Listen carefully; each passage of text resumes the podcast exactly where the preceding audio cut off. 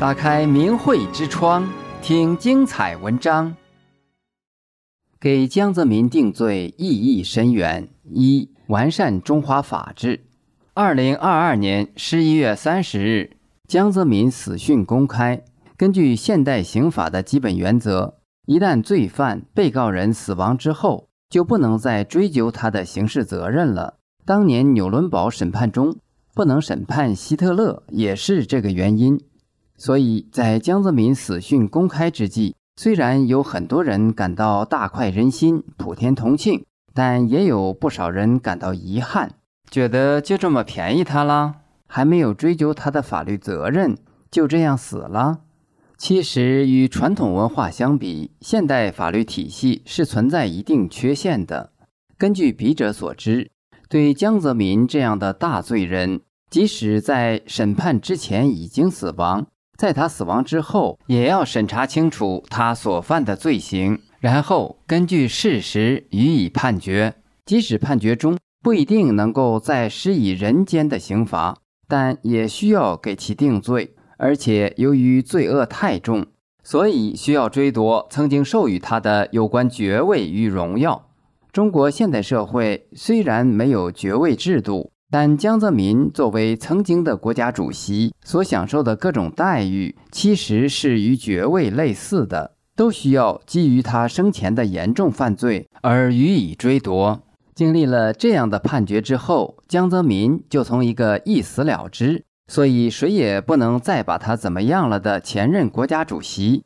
依据法律程序而成为一个世所公认恶贯满盈。虽然逃脱了人间所应当给予的刑罚处罚，但是也逃脱不了人间所给予他的罪恶评价以及追夺荣誉的大罪人。这对于完善中国国家法制，对于挽救中华民众，对于正确处置和解救那些被江泽民所欺骗、胁迫而参与迫害法轮功的中共办案人员，都具有深远而且实际的意义。中国当前的法治体系是所谓的马克思主义理论指导与现代西方法律体系运用相互混合的一种怪胎特殊产物。但是，无论在马克思主义的理论中，还是在最近三百年的现代法律体系中，对于法律本身的定义，对于法律中人的定义，都有一些偏颇，导致了一些漏洞。就法律而言，在古代中国或者在古代西方许多国家，法都是永恒公平正义的体现。这种永恒公平正义的来源，在古希腊来源于宙斯，在古巴比伦来源于太阳神，在圣经等文化体系的国家里来源于神的启示。在古代中国，法律来源于上天和道，例如来源于汉代董仲舒总结所说的。天不变，道亦不变等，由此道的精神实质就是法律的真正内涵。按照这种理解，虽然国家政权可能有轮替，会从一批人手中转移到另一批人手中，但是不同政权的法律之间还是有内在一致性的。再进一步的说，不同时代的基本是非标准本身是比较稳定、不能变化的。例如，商纣王的许多暴虐行为，按照商周两个时代的法律是非标准衡量是犯罪；经过千百年之后，用其他时代的法律衡量，也应该仍然是犯罪。这就是中国人对法律的信仰。由于法律本身的最终根源是来源于神，基本的公平正义、天道等，而且法律本身是前后各时代内在一致的。所以，后代人在运用法律评价已经死了的某个罪大恶极者的时候，并无不恰当、不应该，是在明确和强调是非善恶的标准。现代法律思想对法律的观念就发生了改变。一方面从程序上，另一方面更主要的是从思想本质上剥离了法律与神、天、永恒公平之间的关系。法律日益被视为立法机关按照一定程序制定的条文规定，所以这些法律的表决签署程序日益成为法律的根源。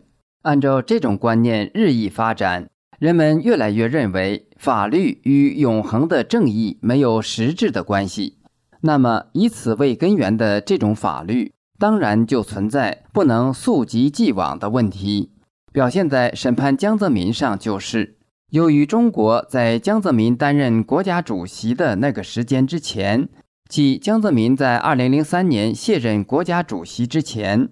当时的法律没有规定反人类罪、非法摘取人体器官罪等，日后也就不可能用类似罪名判决江泽民。但是在现代法律的实践中，对法律定义、罪名溯及力的以上认识也是不绝对的。例如，在纽伦堡审判中，用反人类罪判决纳粹战犯，当时就没有受溯及力的影响。可惜，由于另外的认识缺陷。当年没有能够直接审判宣告希特勒本人。纽伦堡审判所提出的恶法非法法理依据，就是认为法律的本质必须与人类的基本伦理、普世价值相互一致，就已经认为陪审团、法庭所使用的法律是永恒正义的体现，而并非只能是德国或者是某些国家既有立法条款内容的体现。总而言之。在古代的中国和西方，法律的根源来自于神、天、道，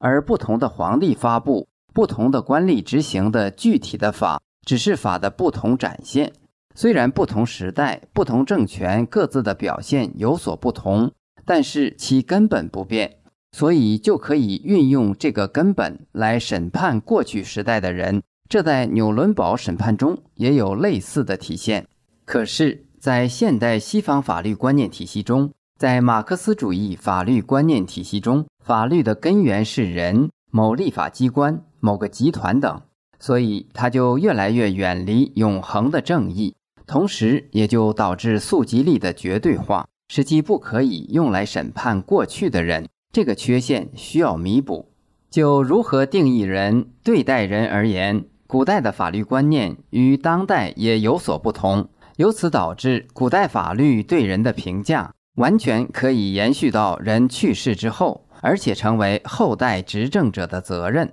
尤其在中国传统的法律当中，注重对于人声誉的评价，而且特别重视对于某人去世之后做出综合的名声评价。对于评价结果不同的人，经常要采取不同的礼节等级予以对待。往往会导致葬礼的不同，而且如果事后发现被隐瞒的严重犯罪时，还有可能对原来给予的荣誉、封号等等予以追夺。这就把法律体系的作用对象延伸到人的去世之后。现代法律观念对待人的方式是完全基于人的权利这一个角度来看待，无论是宪法方面还是在民法方面。各种逻辑都是以人的权利作为起点，由此导致在法律逻辑中，人的权利只能始于出生，终于死亡。法律只能在这个有限的时间空间当中施展其法律的作用，在极个别的情况下才允许做出很有限的扩展。但是这种扩展也只能属于该人名誉权在死亡之后的延伸，只能被该人的后代继承人发起。如果该人的后代继承人不要求国家机关启动保护，那么国家法律体系是不能擅自启动评价的。但是人生在世对社会、国家、其他人的影响，往往是超越其死亡之后的。例如，孔子的伟大对于中华民族成为礼仪之邦、礼义之邦，具有承前启后的特殊促进作用。所以在后来的不同朝代都予以表彰，这并不仅仅属于孔子自身的权利，而是国家治理、社会教育本身的需要。那么，对商纣王等人的负面评价也是一样。如果按照传统法律体系，在某人去世之后，继续依据法律程序而对他进行是非荣辱的评价，完全是可行的，甚至有时候是完全必要的。因此，也就成为后代执政者、王朝和天子的责任。就江泽民而言，江泽民对中国国家和人民极端不负责任。他敢于屠杀人民，敢于违反程序出让国土，代表国家签署法律文件，敢于运用贪腐淫乱，构建统治官僚体系，敢于当众吐露闷声发大财的当官秘诀，敢于镇压只是为了修炼真善忍的法轮功，敢于设立六幺零，打碎中国法治。敢于动用国家四分之一乃至更多的财力，从而对无辜的民众大开杀戒；敢于出卖国家利益和动用中国外交体系堵住外国媒体和人士的嘴，使其对迫害法轮功不报道、不吱声；敢于绑架和挟持后代中国领导人和执政者，对于迫害法轮功不插手等等行为，其罪恶程度。对国家和人民不负责任的程度，都是倾尽整个中国历史前所未有的。如果对这种极端罪恶、极端不负责任的行为不做负面评价，那对于中国的下一步是绝对有害的。订阅明慧之窗，为心灵充实光明与智慧。